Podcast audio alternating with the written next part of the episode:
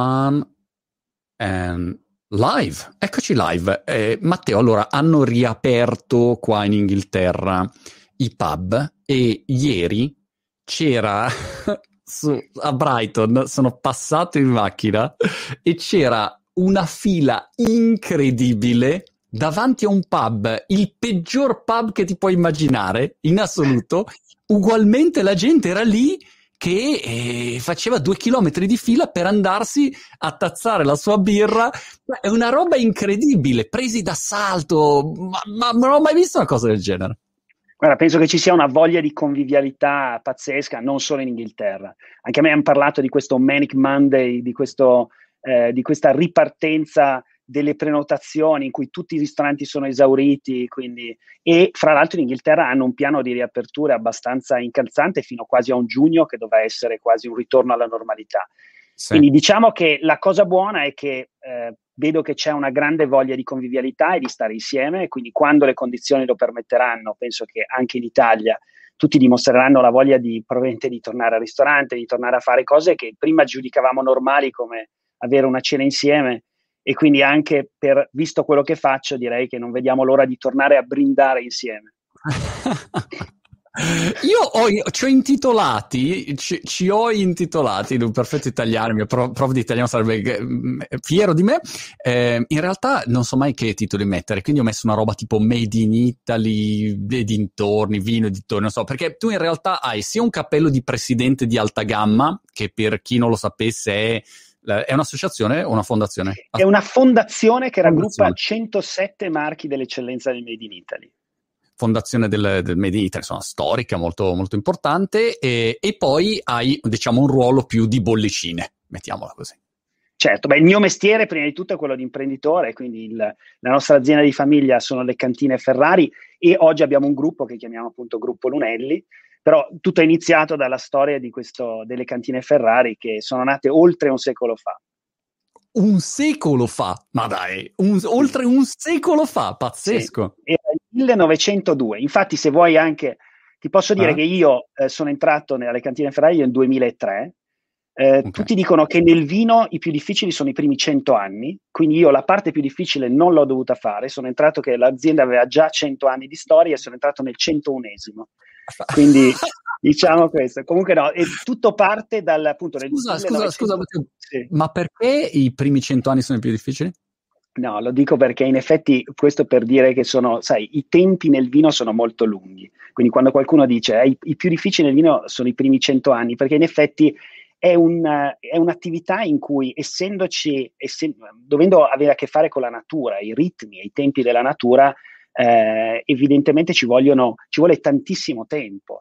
Eh, se tu pensi per creare un vigneto, il processo è veramente pluriennale. Eh, noi abbiamo mm. recentemente piantato un vigneto sperimentale che sta in alta quota qui sui monti del Trentino, che secondo noi sarà un vigneto modello eh, per la Trento Doc.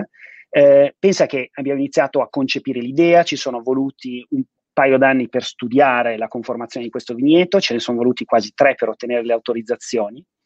Poi ci, ci, vogliono cinque anni perché una vite raggiunga maturità e quindi possa dare delle uve eh, di qualità.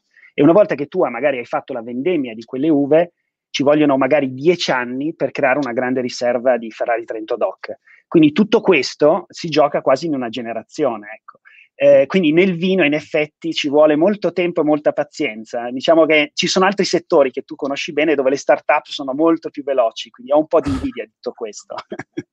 Io eh, lo dicevo, pensa, l'altro giorno forse ho fatto un video dove eh, partivo da questa osservazione, sono andato nel, nel, mio wine shop, che anche nel periodo di lockdown, ovviamente in Inghilterra, gli alcolici erano servizio essenziale, no? Questa cosa mi ha, mi ha fatto riflettere.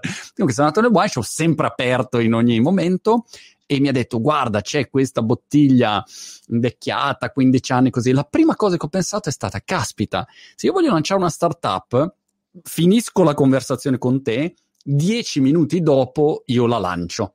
Sì, ci metto, capito, un minimo, qualche giorno, però potenzialmente io qualche giorno sono online con qualcosa. E, e l'idea di dire aspetto 15 anni, faccio un prodotto e poi mi siedo e sto 15 anni ad aspettare che sia... È una cosa fuori da, dalla mia concezione, anche perché tra 15 anni il mondo è cambiato, come fai a sapere? E se poi tra 15 anni quella bottiglia lì, mh, mm, non lo so, com- non riesco a capire come si possa fare. Eh, in effetti non solo, poi tu devi anche, quando crei un vino, devi anche immaginare come evolverà e come sarà nel tempo, no? Eh, quindi è un, o, oltretutto devi anche prevedere come sarà il mercato del futuro. Ecco, per fortuna noi tendiamo a essere ottimisti e quindi nella storia di questo inoltre un secolo di storia, per noi il migliore investimento è sempre stato quello di creare degli ottimi Ferrari Trento Doc e di custodirli nelle nostre cantine e generalmente il mercato è sempre stato, la domanda è sempre stata superiore a quello che noi avevamo da proporre però in effetti è un, è un, settore diverso, è un settore particolare, in cui bisogna ragionare anche in un'ottica generazionale. Sai, noi siamo un'azienda di famiglia, io sono la terza generazione, e in effetti poi quando sono entrato appunto in azienda ho comunque beneficiato di, di progetti che erano partiti dalla generazione precedente. Eh, ecco, ci vuole, ci vuole un orizzonte temporale di lungo periodo. Poi bisogna anche pensare al breve, perché poi siamo un'azienda e come tutti i settori bisogna anche essere molto attenti, programmare eh, quello che si deve fare nell'anno, creare dei budget molto precisi. Eh, e l'unione di queste due eh, visioni è fondamentale, cioè credo che come in ogni settore dobbiamo, dobbiamo essere capaci di gestire tutto in modo efficiente e quindi il tempo è una risorsa fondamentale oggi. D'altro canto dobbiamo avere la pazienza di capire che il vino richiede tempo. Ma nel frattempo, eh, immagino che una volta, appunto, nei primi cento anni, una volta che uno ha ingranato no, e quindi ha l'annata 2005 che sta vendendo, certo. e poi praticamente come i pagamenti, no? se uno ti dice ti pago a 120 giorni, però una volta che ingrani e ogni 120 giorni, sono dopo un po' diventa un pagamento ricorrente. No? Esatto. Ma eh, ti piace questo riferimento all'Italia? Perché in Inghilterra il pagamento a 120 giorni non esiste, cioè non c'è la possibilità che cioè, paghi subito, non è che aspetti. A parte questo, però la domanda che, che ti faccio è questa: all'inizio, immaginati il vigneto che citavi prima, ok? E quello parte da zero tu nel frattempo eh, commercialmente o a livello di promozione inizi a fare qualcosa, puoi fare delle prevendite, dire guarda tra tra 12 anni te lo spedisco, oppure devi stare fermo e basta, è solo un investimento e poi ti muovi un anno prima o quello che è? Ma, eh, puoi anche iniziare a raccontare le cose, però generalmente un vino si lancia e si presenta appena prima che possa essere sul mercato.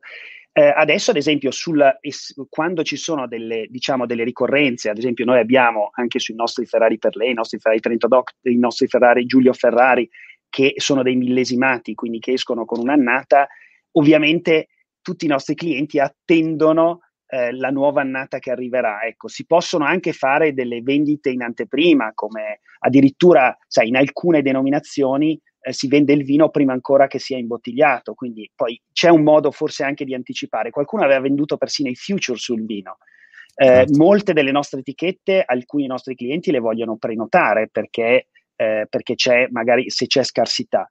Però, ripeto, poi su certi, certi ritmi più di tanto non possono, essere, non possono essere accelerati. È curioso pensare come questa visione di lungo periodo nel mondo tech, o, o stavo leggendo il libro di Bezos dove in ogni lettera agli azionisti dal 1997 ad oggi parla sempre di lungo periodo, è long term, long term, e tutti dicono grande visionario, hai visto Jeff che ragiona a dieci anni, mamma mia, e poi ci sono industrie o interi settori come il vino che invece funzionano così, non è che uno si è inventato niente, però nel mondo tech invece hai questa hai questa anomalia, no? È talmente tutto veloce che, che invece se uno ragiona a lungo periodo, che poi è sempre così, è sempre la tua scelta, se tu riesci a favorire il lungo periodo rispetto al guadagno di breve periodo, hai sempre un vantaggio, no? In qualunque settore. E, ed è la cosa più difficile, perché invece uno magari vuole portare subito a casa un risultato non, e non vuole aspettare. No? Io credo che la maggior parte dei marchi di successo sono quelli che hanno avuto una fedeltà di lungo periodo a dei valori e a una strategia di fondo. E penso che questo sia stato anche estremamente un, un, tema molto attuale nella pandemia, perché nella pandemia, fra l'altro, eh, ci sono stati dei cambiamenti enormi.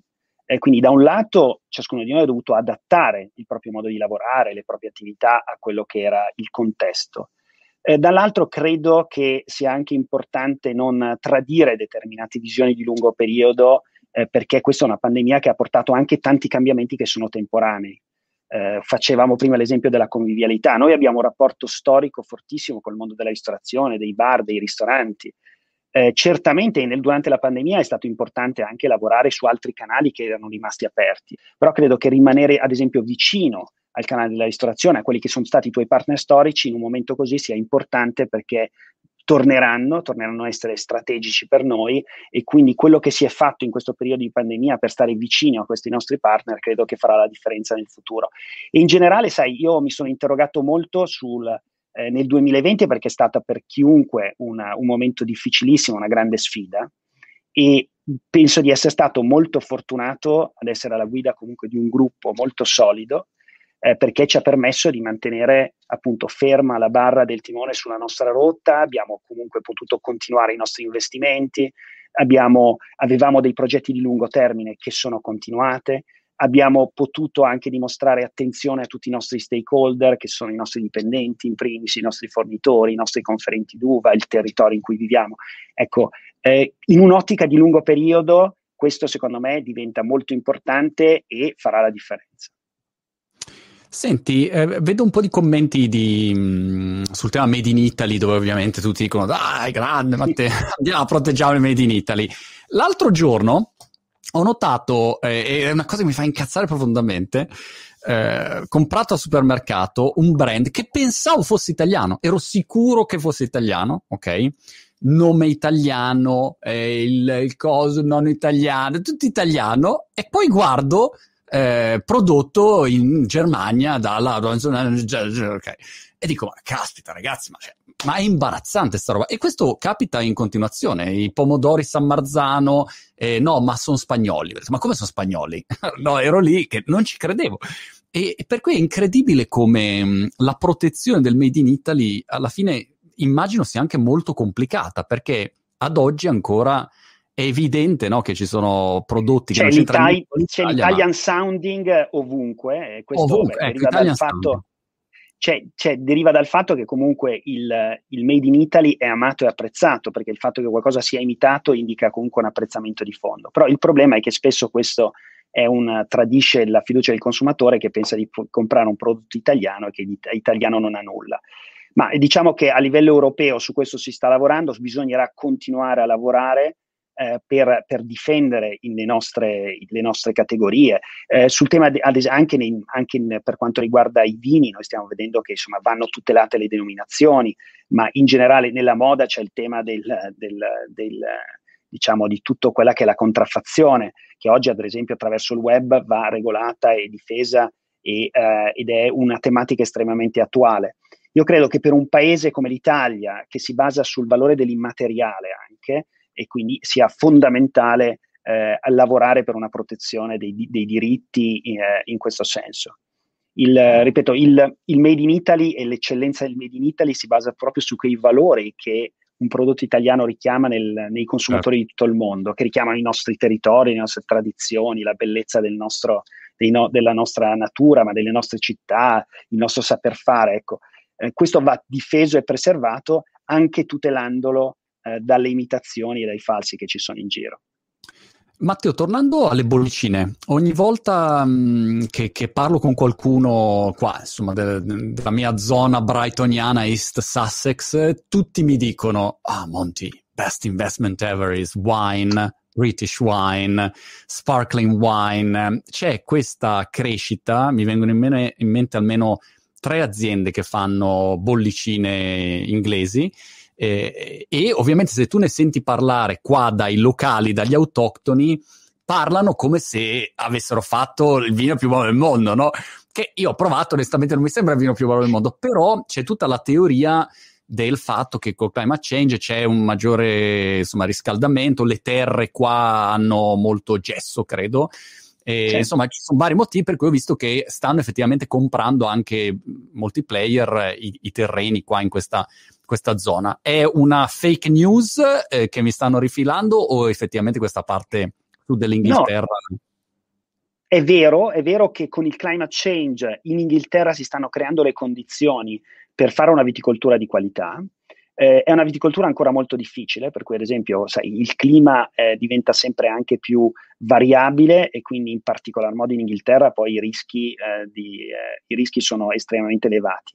Però eh, sono proprio le bollicine, il metodo classico eh, che è iniziato in Inghilterra, perché se pensate poi la Champagne non è, è di poco distante, insomma è dall'altra parte eh, della manica, però insomma non siamo a una distanza di latitudine così forte e quindi è proprio iniziato con le bollicine metodo classica. Ci sono anche alcuni prodotti interessanti. Eh, sai, il, infatti diciamo che il, la risposta al climate change è un tema che anche noi stiamo affrontando e devo mm. dire che in Trentino noi abbiamo una grande fortuna, che siamo un territorio di montagna. Perché? Perché il, con, in un territorio di montagna puoi compensare la variazione climatica alzando l'altitudine media dei vigneti. Anche qui non è una cosa che fai da un giorno all'altro, però diciamo che in media se tu ti alzi di 100 metri in, in, di altitudine in Trentino, tu hai un grado in meno di temperatura media durante l'anno, che sembra poco, ma invece è molto rilevante. Ecco, negli anni noi stiamo andando a coltivare, a piantare vigneti in zone dove probabilmente ai tempi del nostro fondatore Giulio Ferrari non si poteva coltivare la vite. E ah. questo trend ci permette in parte di compensare il riscaldamento climatico. Ecco, così come noi ci alziamo di altitudine, eh, il, la coltivazione può anche compensare il cambiamento climatico alzandoti di latitudine e quindi lì si arriva in Inghilterra. C'è una competizione proprio a Londra che si chiama Champagne and Sparkling Wine World Championship, che è il nostro campionato del mondo, quindi ah. ogni, ogni, sport ha il suo campionato del mondo, noi ce l'abbiamo a Londra e l'ha creato questo signore che si chiama Tom Stevenson, che è un grande giornalista che aveva scritto questo libro sullo champagne ancora negli anni Ottanta. E ad esempio anche in questa competizione ormai si vedono ovviamente oltre alle bollicine italiane, allo, alle bollicine francesi, così anche le bollicine inglesi, anche perché giocano in casa e ogni tanto ho assaggiato lì alcune etichette eh, interessanti. Ma sai, in questo senso, secondo me, sta un po' cambiando anche il modo di guardare alle bollicine a livello mondiale e per noi è utile. Mi spiego. Nel, a livello di bolli, nel mondo degli, degli spumanti e delle bollicine, l'eccellenza storicamente era considerata un monopolio della Francia. Oggi sempre di più si comprende come sia nelle, nel vino fermo, e tutti lo sanno, che nelle bollicine ci sono tante regioni dove si possono fare eh, vini di eccellenza, ovviamente avranno caratteristiche diverse perché sono espressioni di terroir diversi e così eh, anche il, l'Italia può esprimere la sua identità. Noi in Trentino, ad esempio, abbiamo un territorio estremamente vocato per fare bollicine metodo classico eh, di grande eleganza e longevità, siamo un territorio di montagna, quindi noi facciamo bollicine di montagna che poi sono espressione anche del nostro stile di vita, così come lo champagne è espressione della tradizione francese, un Ferrari Trento Doc è espressione dello stile di vita italiano. E così in Inghilterra abbiamo un territorio anche lì diverso, ci sono dei vini che sono, hanno un livello di verticalità e di, e di eh, perché l'uva ha un'acidità molto pronunciata essendo coltivata in quelle zone, però alcuni prodotti sono anche prodotti interessanti. Eh, c'è poi la Spagna, c'è l'Australia, c'è il Sudafrica. Ecco, il mondo delle bollicine, come ha scritto una, una giornalista sul New York Times recentemente, non è come un universo in cui c'è un sole e tanti pianeti, ma ci sono tante stelle e questo per noi è molto importante perché leva un po' quel preconcetto per cui eh, le bollicine di alto livello devono essere solo champagne. Ecco, non, ci sono dei grandissimi champagne, ma ci sono anche del, delle, delle grandi bollicine in altri territori e diciamo che in Italia noi abbiamo sicuramente molto da dire in tal senso, tant'è vero che in quel campionato del mondo noi ad esempio abbiamo vinto un sacco di medaglie, l'Italia ha vinto un sacco di medaglie, addirittura noi abbiamo vinto per tre volte il titolo di produttore dell'anno, cioè che sostanzialmente è il produttore, l'etichetta, il brand che ha vinto più medaglie. L'altro aspetto collegato è che non è poi solo un fatto di latitudine o di avere il terreno giusto, ma è un fatto proprio di cultura e di know-how che magari appunto un'azienda si porta dietro da, da una vita, da generazioni. E anche se tu hai il terreno, cioè se io anche prendo il terreno giusto dietro a casa mia vabbè, e poi che cosa faccio? Cioè, ho bisogno di tutto quel, quel know-how che, che, ha richiesto appunto miliardi di errori, cose, insomma. E, e, quindi questa è la parte, secondo me, che poi è anche l'enorme vantaggio competitivo di alcune realtà come, eh, come la tua o come, diciamo, il vino italiano in generale o come può essere il, il, quello francese da, da, un altro punto di vista. Come, come vai a preservare questo know-how che magari si tramanda anche di, di, persone, ci sono delle persone magari chiave che hanno immagazzinato tutta una serie di, di aspetti, di sensibilità, insomma, che, come fai a, a, a, tramandarlo questo, a, a tutelarlo? Il, quello che hai detto è fondamentale, cioè il vino, nel vino poi l'eccellenza non solo, non deriva solo dal territorio, dal terroir, non deriva solo dalle conformazioni del vigneto, ma deriva anche da, eh, dal, dall'uomo e quindi dal, dal suo saper fare. Eh, a noi piace dire che eh, il, come aveva detto Aristotele, l'eccellenza non è un atto ma un'abitudine. Cioè l'eccellenza, soprattutto nel vino, non è il risultato di una singola idea o di un singolo gesto o di un singolo elemento, ma è il risultato di tanti passi fatti con attenzione e passione da un team e da una squadra di persone, dal vigneto fino alla cantina. E quindi credo che poi l'eccellenza di un vino deriva poi da questo. Eh, ed è nelle mani, spesso proprio fisicamente anche nelle mani eh, del nostro team, eh, per cui, come dicevi, queste sono le persone, sono la cosa più importante. Noi abbiamo la fortuna di avere persone che lavorano con noi da tantissimo tempo. Il nostro chef de cave credo che sia arrivato alla 33esima vendemmia con noi. Eh, ci sono in cantina eh, dei, delle, dei ragazzi che sono figli di persone che sono state da noi eh, in passato, quindi addirittura abbiamo le nuove generazioni di alcuni nostri collaboratori. In generale poi un'azienda deve tentare di codificare il proprio know-how e di, e di il più possibile in, delle, in, in, quello che sono, perché c'è l'esperienza delle persone che è un patrimonio straordinario. Eh, come, si legano, come si lega tutto questo all'azienda? Credo soprattutto eh, creando condivisione di valori, creando un senso di appartenenza. E questo è un grande qualcosa di molto bello che io ho trovato e che è stato mm. creato in, probabilmente in quei cento anni in cui io non ci sono stato.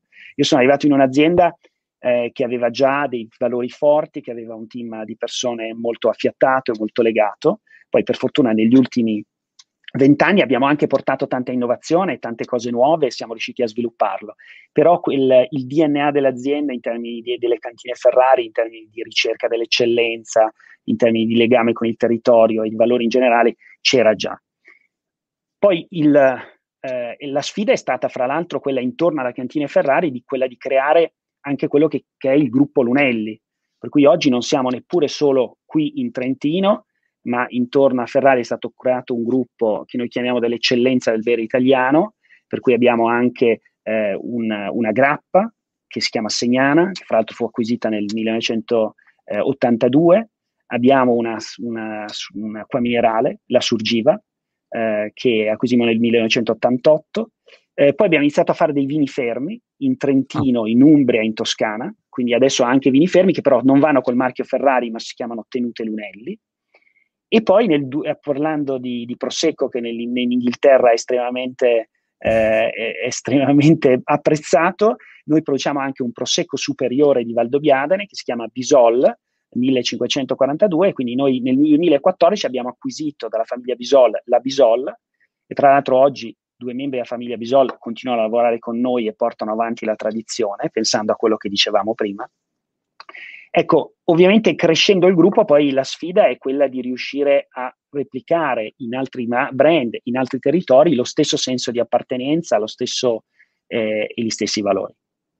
Una, una, galassia, insomma, che non è solamente eh, bollicine. Scusa, hai detto innovazione.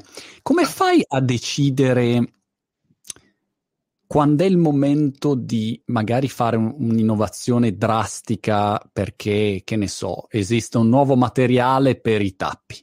E già per dire, parlando con, con Cernilli, gli, gli, chiedevo, ma il tappo a vite che a me fa, fa strano, eh, è giusto o non è giusto? Il sughero, il, eh, c'è una guerra di religione. E nei commenti ho visto gente che sì, si insultava sì. clamorosamente, ma no, non puoi usare il tappo di plastica, non so, calmatevi, ecco. Però come fai a stabilire e a decidere quando oggettivamente è il momento per fare eh, un, un cambio oppure uno dice no, noi stiamo, osserviamo tradizione, andiamo avanti così tutta la vita, qual è quel momento, no? Perché se tu facessi una startup tech è facile, sei sempre innovativo, it's always the one. Eh, qua invece devi preservare invece tutto quello che è il, passato, la storia e insomma dei valori che, che magari non, non, devono essere innovati necessariamente. Ecco. Sì, il confine tra tradizione e innovazione è molto sottile. È evidente che in un'azienda eh, del vino e in una realtà come, il, come, la nostra la tradizione è molto importante ed è un valore fondamentale, però non deve essere una scusa per non perseguire costantemente l'innovazione. Eh, migliorare non significa cambiare, ma per, eh, cioè, scusate, cambiare non significa migliorare, eh, per, in, in, ogni senso, ma per migliorare occorre spesso cambiare. Quindi eh, dobbiamo, è un confine sottile eh, su cui, su, cui, lavorare, eh, da gestire. Noi siamo un'azienda che dà una fortissima importanza ai valori, alla tradizione. Eh, però credo che sia fondamentale continuare ad avere la forma mentis di chi innova, la stessa forma mentis che devi avere in una startup eh, del, mm. della tecnologia. Eh, e quindi ogni giorno ciascuno di noi dovrebbe tentare di capire come, po- come si può fare meglio quello che siamo stati abituati a fare fino, fino al giorno precedente eh, e testare eh, quello che fa in, in, in questo modo. Eh, tant'è vero che la nostra è, una, è comunque una cantina, è un gruppo eh, che si è eh, si è sempre spinto a fare cose nuove. Ripeto, prima ti ho citato, noi a un certo punto abbiamo acquisito anche un'acqua minerale che per un produttore di vino era considerato un sacrilegio. Eh, siamo, eh, siamo, siamo, stati sempre legati allo Chardonnay e poi a un certo punto, perché lo Chardonnay è un vitigno a cui siamo storicamente legati, perché Giulio Ferrari è stato il primo a portarlo in Italia, e poi eh, nel, nella vendemmia 2002 abbiamo creato un vino con 100% un Ferrari che è 100% Pino Nero, un Blanc de Noir. Eh, abbiamo, ci sono tanti esempi di eh, momenti in cui abbiamo voluto comunque creare discontinuità. E poi soprattutto oggi, comunque anche in un settore come quello del vino, l'innovazione è fondamentale su tutto, in, in tutta la parte di comunicazione, di marketing. Eh, pensando al mondo delle bollicine, ehm, il nostro settore è stato fortemente, secondo me, stimolato, uso questa parola, mm. dall'ingresso di grandi gruppi nella moda nello champagne. Questo oh. ha portato a un miglioramento molto significativo delle tecniche di comunicazione e di marketing. Se tu immagini grandi marchi di champagne, sono oggi, eh, ad esempio, i più grandi marchi di champagne sono, sono parte del gruppo LVMH, che è il più grande gruppo del lusso mondiale. Questo ha portato a un fortissimo cambiamento nel modo di comunicare, nel modo di fare marketing nel, nel mondo del, delle bollicine eh, ed è stato, un, secondo me, un grande stimolo. Eh, è avvenuto più nelle bollicine che nel resto del vino, se ci pensi. Il vino mm. fermo tende a essere molto più, più, più, tradizionale nel suo modo di guardare sia al packaging, alle etichette, al modo di comunicare e così via, mentre eh, le bollicine sono state portate eh, secondo me molto avanti. Forse è anche legato al fatto che le bollicine sono gioia, sono convivialità, sono, devono essere un po' più eh, sparkling no? in tutto quello che fanno. Però ritengo che eh, sia un, un, settore quindi dove soprattutto nel, nel, sul fronte commerciale e di comunicazione l'innovazione è doverosa e dobbiamo perseguirla costantemente. Quindi mi immagino che Chiaretta Ferragni, oltre che nel board di Toz, probabilmente entrerà in qualche board di bollicine prima o poi, insomma, se non c'è già entrata. Ma non, per ora non credo che ci sia entrata, però non sarebbe, beh, alla fine sarebbe, sarebbe una presenza Bene. interessante, come saresti assolutamente interessante, sarebbe interessante una figura come la tua. Cioè, oggi, eh, poi parliamo, se parliamo del mondo di internet e del web, eh, il, la passione per il vino passa attraverso il web. Eh, quindi per noi è fondamentale, diventerà sempre più fondamentale. Eh, ci sono eh, sia il, in termini di canale di vendita, quindi l'e-commerce, che è un canale in crescita e la pandemia, come ben sappiamo, ha accelerato questo trend, eh, sia, in termini, sia soprattutto in termini di comunicazione. Eh, oggi tutti i social media sono comunque molto eh, utilizzati per comunicare cibo, vino. Per fortuna ci sono anche tanti tante persone che sono appassionate di cibo e di vino che raccontano le proprie esperienze e quindi la comunicazione nel nostro settore sta diventando eh, molto legata a quelli che sono degli ambassador spontanei. Io dico, credo che nostro, i brand del gruppo Lunelli abbiano un patrimonio molto forte che sono le persone che sono legate, che sono i nostri i nostri a, a clienti, i nostri partner, ma soprattutto le persone che amano Ferrari o amano Bisolo o amano i nostri vini del Tenute Lunelli, eh, che lo raccontano, che raccontano magari di aver brindato a un momento importante, a un proprio compleanno, a una propria festa, a un proprio matrimonio o un proprio momento importante o una propria emozione in generale con i nostri vini e questo per noi è bellissimo.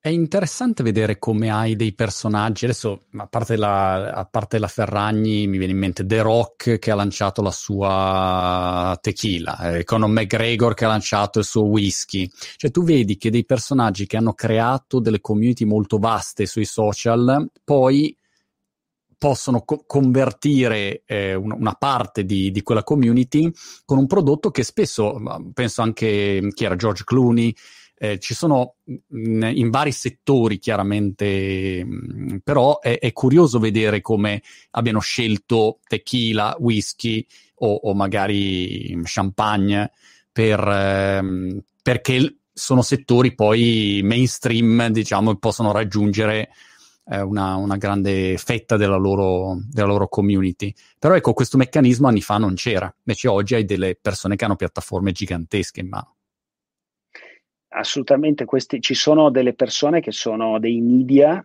tu stesso lo sei, e, e, quindi raccontare il, il, lo spumante del pelato, Matteo, potrei fare il capo tutto pelato.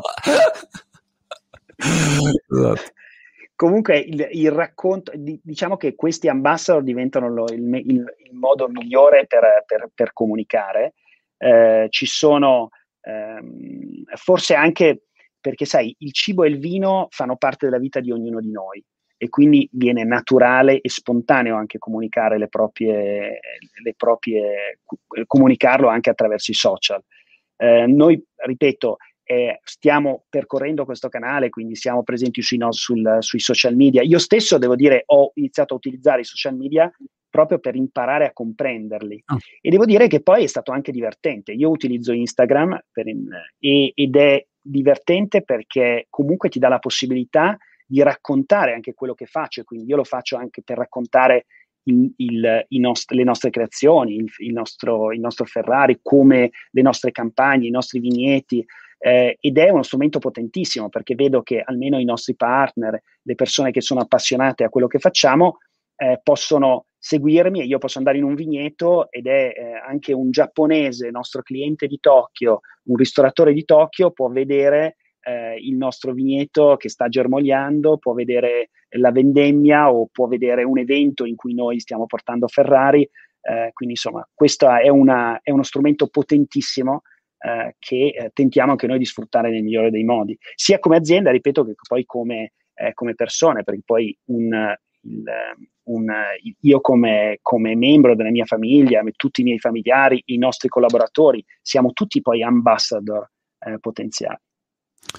Eh, nei commenti fanno notare ovviamente una lunga lista di personaggi, da Jay-Z a Brad Pitt, insomma una marea di, di personaggi sono ovviamente buttati e lanciati eh, nella, nella, promozione di, di, prodotti di questa categoria. C'erano varie domande per te. Una domanda era a livello di marketing, che percentuale investite in marketing tradizionale, che percentuale investite in marketing più digitale, social e compagnia? Ma ormai più della metà è investito in, uh, sulla parte digitale. Eh, però ecco, noi come, come, come, gruppo abbiamo sempre perseguito eh, una strategia di comunicazione eh, secondo me abbastanza particolare. Prima il, la seconda generazione di mia famiglia, allora c'era, il presidente era mio zio Gino Lunelli, iniziò eh, a percorrere quello che oggi si chiama il below the line, cioè noi abbiamo sempre comunicato Ferrari non tanto attraverso la pubblicità tabellare, ma posizionando Ferrari nei grandi eventi del mondo dello sport, dello spettacolo, delle istituzioni. Eh, io ero bambino e mi ricordo che la nazionale italiana nel 1982 al Santiago Bernabeu vince i campionati del mondo e i giocatori tirano fuori queste bottiglie di Ferrari e brindano in campo in diretta in Mondovisione, oh. che, che, è stata una cosa pazzesca e devo dire che era stata ottenuta perché questi giocatori erano amici, i massaggiatori l'avevano portato le bottiglie nelle borse, cioè, oggi arresterebbero tutti a fare una certo, cosa del genere. Certo. Però nel 1982 in Spagna è successo grazie alla complicità di questi giocatori. E fra l'altro lì la cosa più rischiosa era la, il, il tema della scaramanzia. Scusa, ma spontanea o, o era una, una, iniziativa congiunta di comunicazione, di promozione o semplicemente una cosa che è successa così?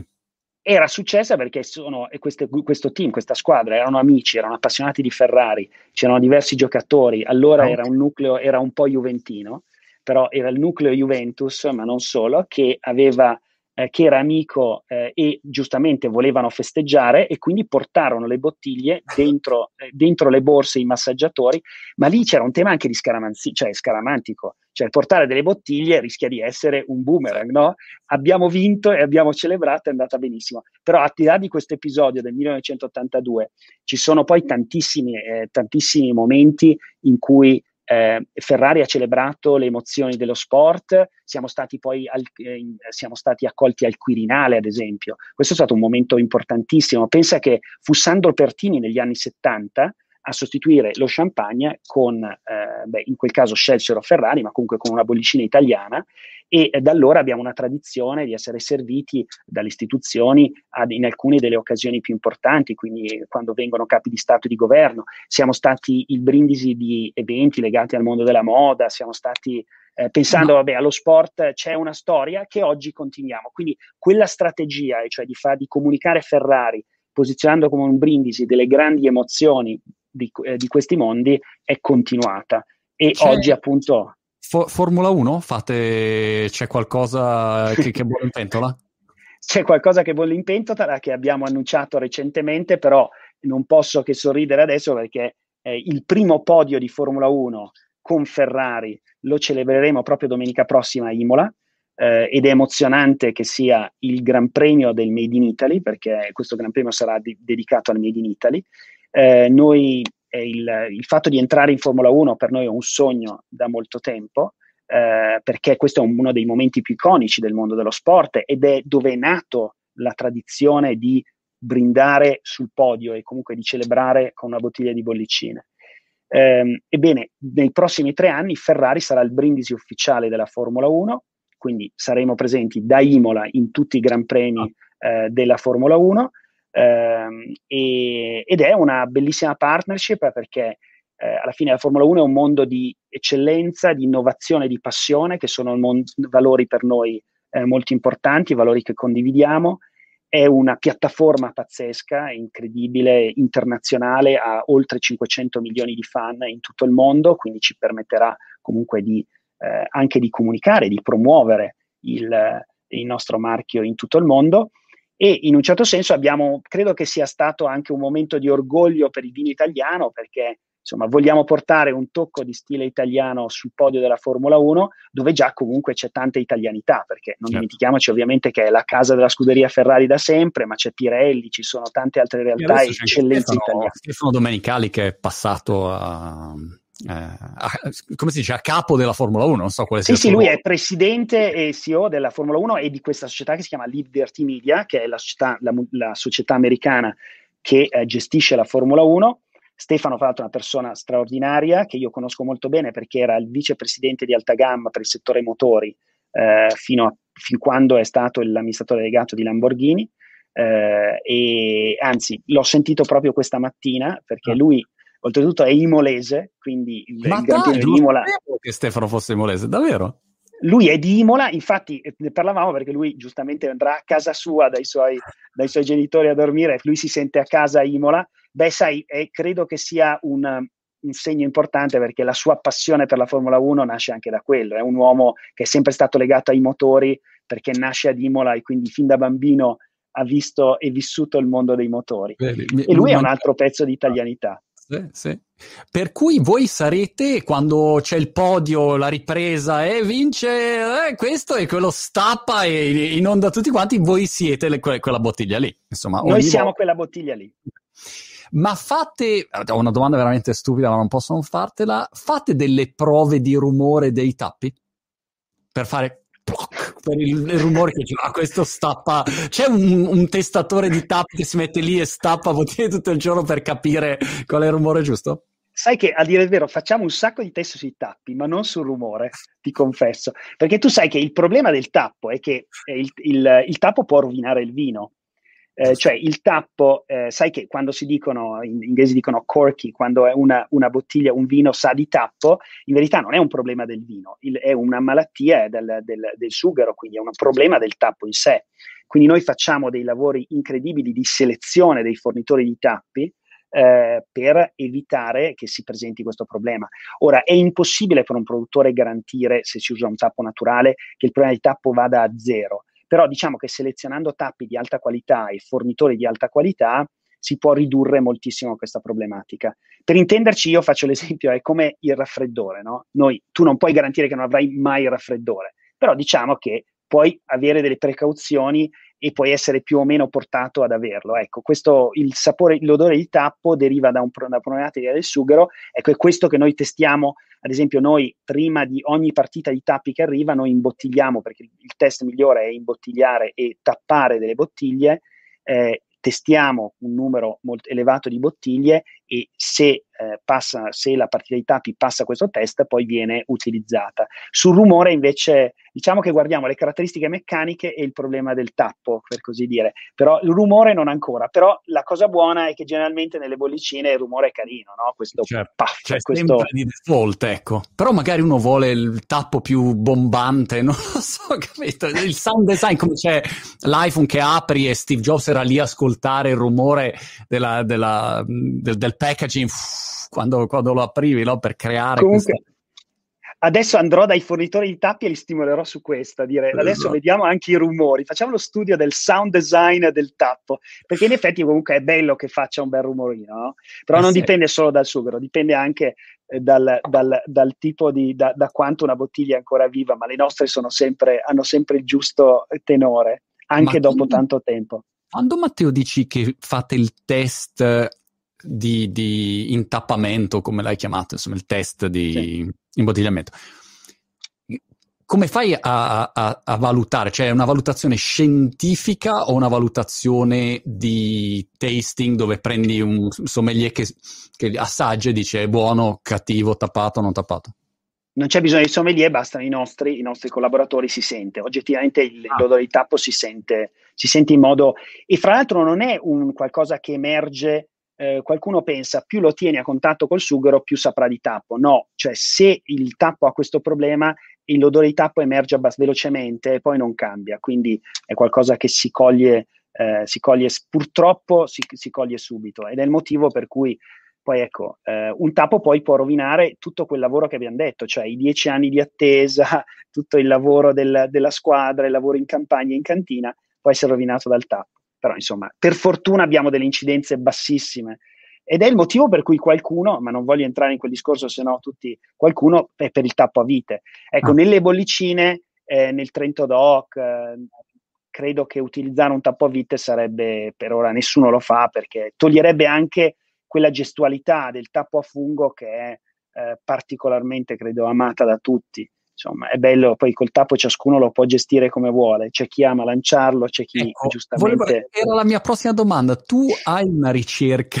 hai delle survey di quante persone stappano lanciando il tappo a fungo che fa sette mura così, e quanti invece stappano tenendo, quelli un po' più timidi eh, c'è, c'è, una percentuale di questo oppure non? non diciamo che sarebbe, è considerato un po' più educato tenerlo. Detto mm. questo, c'è anche gente che lo usa per, per giocare anche a, a, al, diciamo, al bersaglio, no? Perché sono anche quelle delle doti, delle doti personali, però sai, oggi, oggi, si fa di tutto, poi ci sono, ci sono gli sciabolatori, c'è di tutto. Sai, l'importante credo che ci sia di farlo con cautela e, il, il, e, per, il resto, e per il resto, insomma, apprezzare poi soprattutto il vino. E la forma delle bottiglie invece? Chi, chi, la decide, su che base viene cambiata, è un fatto di, di, design, di contenuto, chi è che entra nel merito? Ma allora, noi abbiamo libertà di scegliere la forma delle bottiglie, noi ad esempio come Ferrari utilizziamo una bottiglia tradizionale che si chiama champagnotta, quindi in, in slang perché effettivamente è nata in Champagne, quindi la, la tradizionale forma, perché è una bottiglia molto efficiente, eh, anche in termini di sostenibilità, oggi ci sono, perché è una bottiglia che deve tenere delle pressioni importanti, oggi c'è stato uno studio che è riuscito a portare anche questa bottiglia ad avere delle prestazioni eccellenti, anche con un peso ridotto, che da un punto di vista di sostenibilità è importante. Eh, per il nostro Giulio Ferrari riserva del fondatore abbiamo una bottiglia personalizzata, l'abbiamo decisa noi. Addirittura noi avevamo brevettato e abbiamo una bottiglia fantastica che, che, abbiamo, che abbiamo, presentato che invece che avere diciamo, il, il il, diciamo, la parte rientrante, che è, la, è il, che è quella che, dove solitamente tu vedi sommelier inserire il, eh, il dito, eh, ha il fondo rovesciato, che è una bottiglia che non sta in piedi. Insomma, anche sulla bottiglia si possono fare innovazioni.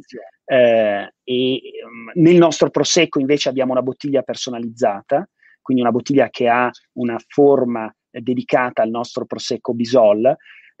Sai, la forma della bottiglia è anche legata all'identità di una marca. Eh, ci sono alcune, eh, alcuni, alcuni, produttori che hanno scelto, ad esempio, di avere delle, delle, delle forme diverse. Eh, ad esempio, con Ferrari lì entra un po' in campo la tradizione. Noi abbiamo tradizionalmente sempre avuto questa bottiglia, tra, eh, questa bottiglia eh, di forma, per così dire, eh, più standard e vogliamo mantenerla anche perché l'immagine del nostro Ferrari Brut, ad esempio, è un po' iconica e tale la vogliamo mantenere. Però ecco, si può innovare, si possono fare tante cose anche sulle bottiglie in vetro. Su Twitch Negan82 ti chiede um, se il fondo rientrante non serve a tenere la pressione senza che scoppi in generale ho visto un'altra domanda che chiedeva come fai a evitare che scoppi, che, cioè la valutazione di quanta pressione eh, ha la bottiglia per evitare che magari le, le imbottiglie poi parte via il tappo, eh, c- come viene fatta questa parte? Ma vengono, allora, le vetrerie inviano delle bottiglie testate e oggi su questo le tecnologie sono molto eh, più avanzate. Infatti mi raccontano, eh, anche mio padre mi raccontava che ai suoi, eh, ancora negli anni 50, negli anni 60, camminando in cantina capitava ogni tanto di sentire delle bottiglie eh, scoppiare, no? Perché noi abbiamo, immaginatevi che allora, in una cantina di metodo classico, come qui le cantine Ferrari, abbiamo milioni, cioè nelle nostre cantine abbiamo milioni di bottiglie che affinano sui lieviti. Perché immaginati che nel metodo classico, nel Trento Doc, tu devi imbottigliare il vino eh, con l'aggiunta di lieviti e zuccheri, la seconda fermentazione avviene in bottiglia, che è quella che dà le bollicine, e poi le bottiglie rimangono a riposare sui lieviti nel buio e nel silenzio delle nostre cantine. Quanto per 2, 5 o 10 anni. Quindi immaginati che noi abbiamo 10 anni di 10 vendemmie delle nostre grandi riserve, 5 anni, eh, 5 vendemmie del nostro Ferrari per lei in cantina, e abbiamo altre, non so, per il nostro Ferrari Maximum Blanc de Blanc abbiamo tre vendemmie in cantina, quindi eh, ci, sono, eh, ci, sono, ci sono le produzioni di N anni che devono affinare sui lieviti, quindi sono una distesa immensa di bottiglie eh, che affinano sui lieviti e se un giorno verrai a trovarmi, sarà un piacere mostrartele. Ecco, un tempo, camminando in questa distesa immensa di bottiglie, si sentiva magari il rumore ogni tanto di qualche bottiglia che scoppiava. Oggi questo non avviene, eh, sinceramente non mi ricordo di averla vista, eh, perché? Perché le bottiglie hanno, sono testate eh, in modo molto attento dalle vetrerie che hanno raggiunto un livello di affidabilità eh, pazzesco. Il, um, poi le bottiglie bisogna stare attenti, nel senso che poi eh, una, un, un, fattore che va considerato è che se la metti al sole eh, in spiaggia al caldo, ovviamente le bottiglie salgono di temperatura, soprattutto sui grandi formati. Non so, se uno prende un, un 3 litri che è il Jerobam che useremo sul podio della Formula 1 e lo metti al sole per ore al, d'estate, lì bisogna stare attenti perché evidentemente la pressione sale e rischi di creare una bomba. Io Matteo, sai che non riuscirei a dormire la notte pensando alle bottiglie in cantina, ci avrei paura che, che mi si rompono e che qualcuno entra e le ruba, che ci avrei mille paure, vedi, non potrei mai avere un magazzino, io lo dico sempre. L'incendio, ho paura dell'incendio, ho mille paranoie, ecco, proprio le debolezze e sono un imprenditore digitale per quello, perché almeno dico... Tu vorresti eh, il cloud delle bottiglie il cloud, tutto in cloud, fine, cioè non voglio, capito, quel problema lì, che poi non so cosa succede. Co- come, come, fai a dormire tranquillo? Cioè, è chiaro tutti i protocolli, le procedure, però insomma, per, perché tu non sei preoccupato e io sono preoccupato? Guarda, l'unica preoccupazione che uno potrebbe avere è che anni fa c'era, per dire, l'alluvione è un problema, no? Eh, un, tempo, mm. un tempo si era, a Trento c'era stata nelle vecchie cantine c'era stata l'alluvione, quindi questo era un problema. Anche lì però siamo tutto sommato eh, sarebbe un disastro, eh, però le bottiglie sono sigillate, addirittura ci sono, c'è qualcuno che affina le bottiglie sott'acqua, quindi eh, potremmo recuperarle. Eh, però ecco, no, devo dire, su quello non è una grossa preoccupazione. Non so se me l'hai fatta venire, magari stanotte mi sveglierò con l'idea io, che, che... Ti giuro, io ho qualunque, ma ho paura dell'alluvione, terremoto, meteorite, alieni, attacco alieno, cioè qualunque cosa. Io il fisico, un negozio anche, non riuscirei mai ad averlo. Avrei, cioè non, non riuscirei a dormire. Pazzesco. Ognuno ha le sue. Invece, mh, parlando di alta gamma, quali sono delle, mh, delle iniziative, eh, secondo te, interessanti che sta facendo questa fondazione e come funziona anche vista dall'interno? Cioè vi ritrovate dove vi ritrovate poi? Perché ognuno ha le sue eccellenze made in Italy, quindi vi ritrovate in una località neutra, come, come funziona? E in quest'anno è tutto via Zoom, immagino. Sì, sì in quest'anno è tutto virtuale. Eh, che da un lato eh, ci ha impedito il piacere anche di incontrarsi fisicamente, dall'altro eh, devo dire è stato un anno di grande confronto eh, perché poi essendo questi imprenditori, CEO delle nostre aziende anche sparsi in varie parti d'Italia, molto impegnati, al, al fine il, il, digitale ci ha anche aiutato comunque, per cui non ho mai avuto in tutti i nostri consigli di amministrazione, fra due giorni l'assemblea, c'è l'assemblea, abbiamo a volte avuto comunque in termini di partecipazione delle, dei momenti record.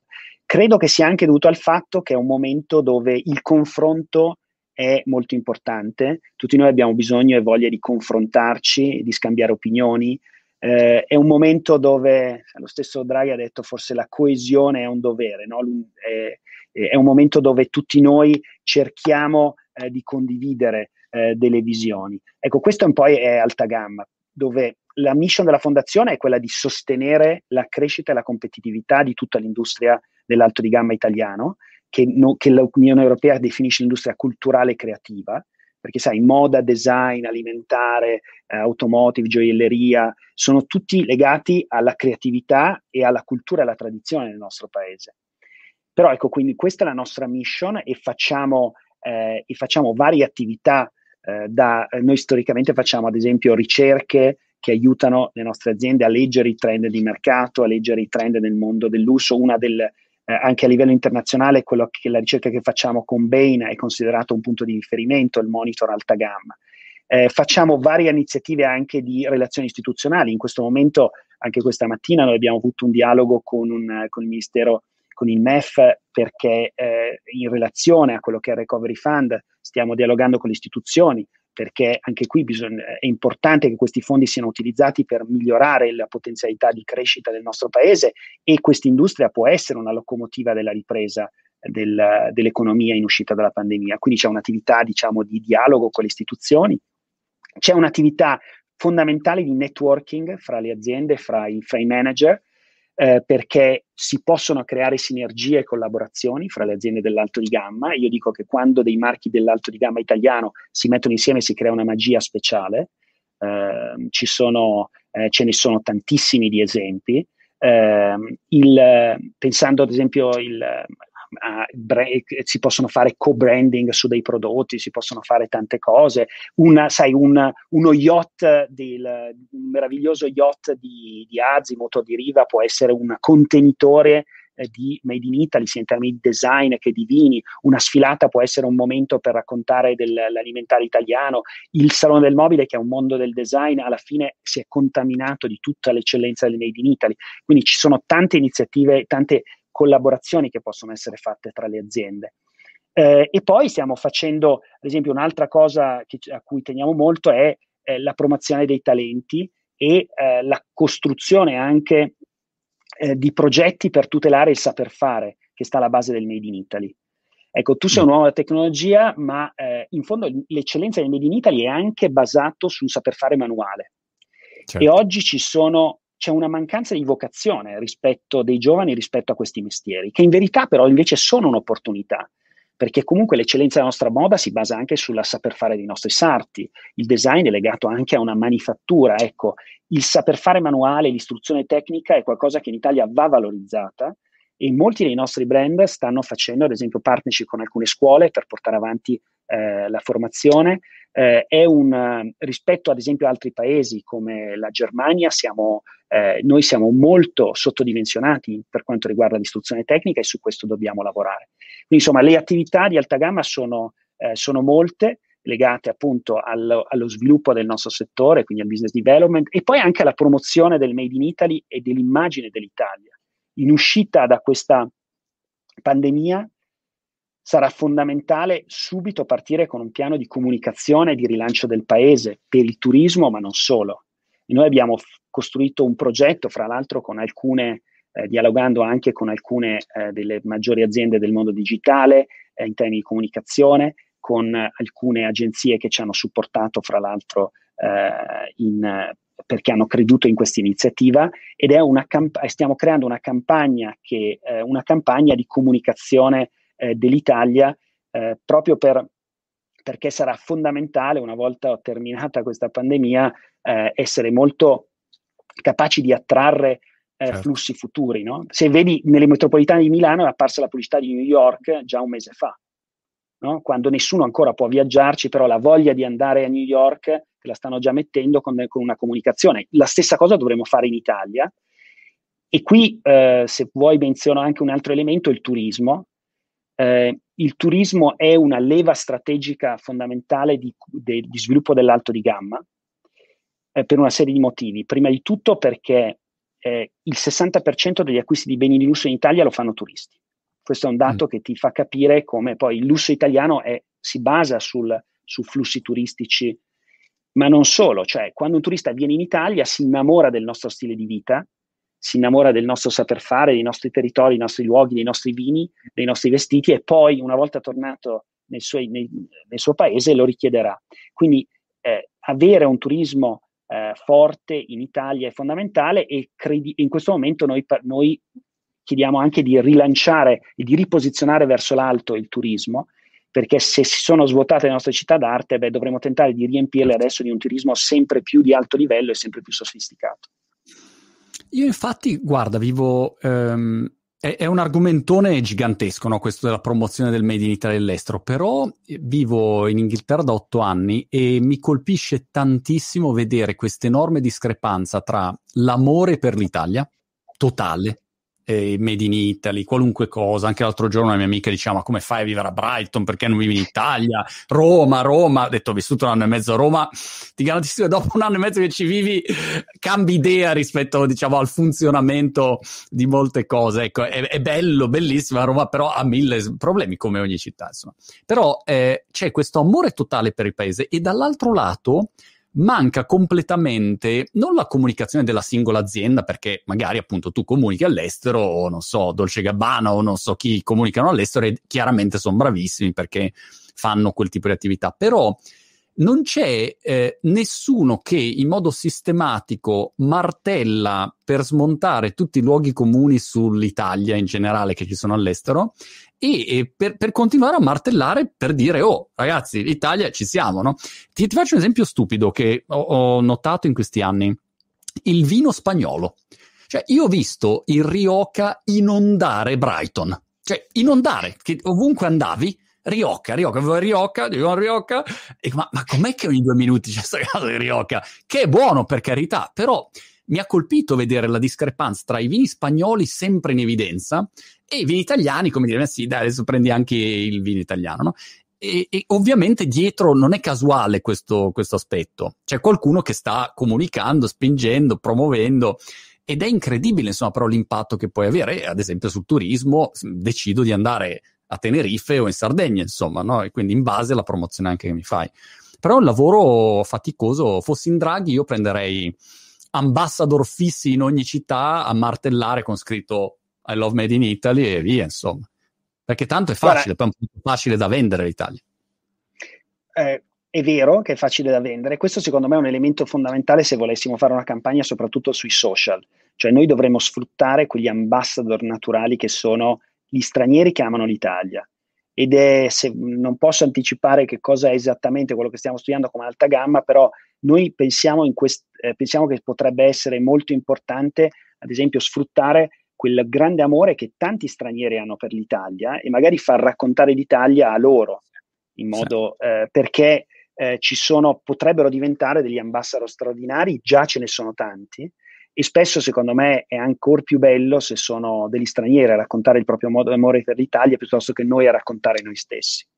Assolutamente, guarda, eh, avevo interessato Moby di recente e, e, fuori onda si parlava e mi diceva ah, Italy, I love Italy, ma, ma, quanti ce n'è di questi qua, no? Che ovviamente amano l'Italia o amano alcuni aspetti, o, e però... E non appunto, vedono l'ora di tornare.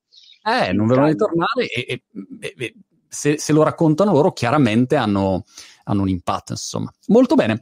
Senti Matteo, allora mh, mm, vedrò domenica in televisione il Brindisi, ecco, con uh, il brindisone della Formula 1 dove... Ma, ma, tu vai fisicamente? Sei... Eh sì, devi essere presente per il... Io vado pre... anche se purtroppo sarà un, un molto, cioè un, un, gran premio praticamente a porte chiuse, eh, andremo ah. tutti super tamponati per così dire, nel senso che ovviamente siamo, bisogna fare tutta una serie di tamponi per entrare in quella che è la bolla della Formula 1, però purtroppo sarà un, gran premio a porte chiuse.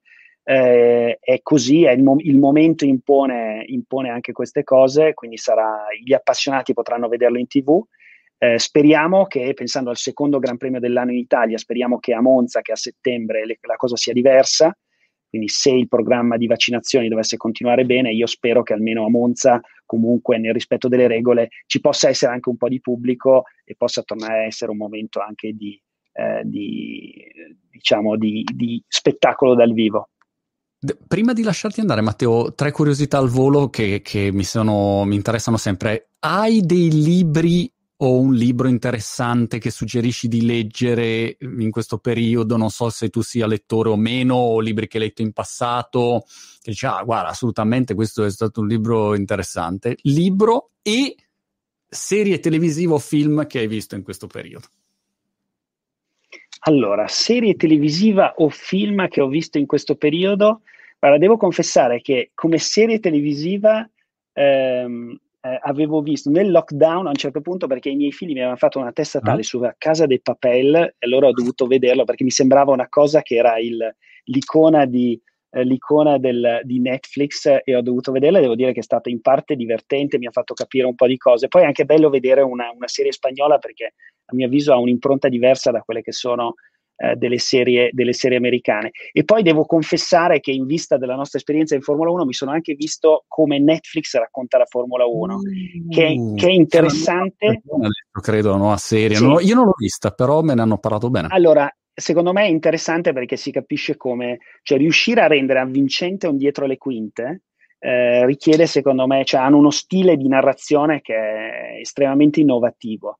Eh, mm. E questo mi ha, mi, ha divert- cioè, mi ha, interessato molto il come loro raccontano eh, questo mondo, cioè riescono sempre ad avere un taglio, così come hanno fatto, per esempio, su un'altra, pensando al mio settore, su questa serie di Chef Table. Eh, che hanno, hanno, Netflix ha una serie di interviste e dic- diciamo di narrazione della storia di alcuni chef. Eh, di italiani credo che ci sia Massimo Bottura o ci sono eh, ce ne sono, credo c'è Corrado Assenza che è questo meraviglioso chef siciliano che fa dei dolci eh, fantastici a Noto, eh, però ci sono degli chef internazionali. Ecco, lì è molto bello vedere come riescono a entrare nella vita di una persona, di raccontarne veramente la, eh, con, con, uno stile estremamente innovativo la, la, eh, la vita.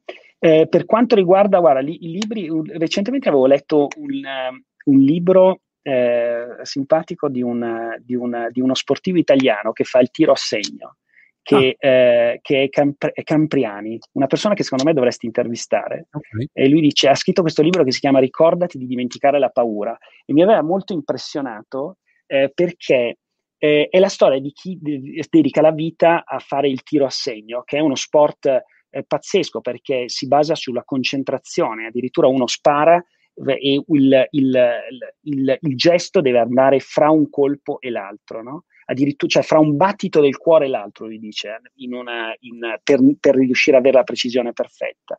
E ricordati di dimenticare la paura era proprio il, il, fatto che quando uno arriva a una finale delle Olimpiadi, all'ultimo tiro e può giocare e può buttare via una carriera, no? Ecco, come si fa a dimenticare la paura in quell'attimo? L'ho trovato il, il racconto di lui, eh, anche perché lui ha sbagliato l'ultimo tiro a un'Olimpiade e ha vinto quella seguente, è una storia bellissima. Solo che quando hai sbagliato poi a un'Olimpiade, alla seconda è peggio ancora. Certo. perché in quell'ultimo tiro ti ricordi. Quindi, eh, e racconta addirittura che c'è un, un, un, sempre parlando del tiro a segno, non, non sono appassionato al tiro a segno, ah. ma mi ha, mi ha affascinato, che addirittura c'è un, un, uno sportivo che in una gara, in un momento molto importante, addirittura pensate a questi uomini che di solito sono abituati a giocare sui millimetri, sbagliò perché andò a tirare nel centro sbagliato, non cioè in, una, in, un bersaglio sbagliato, cioè per dire come comunque eh, tutti noi a un certo punto possiamo entrare talmente tanto in, anche nel, nel, panico e quindi cos'è? Di, ricordati di dimenticare la paura.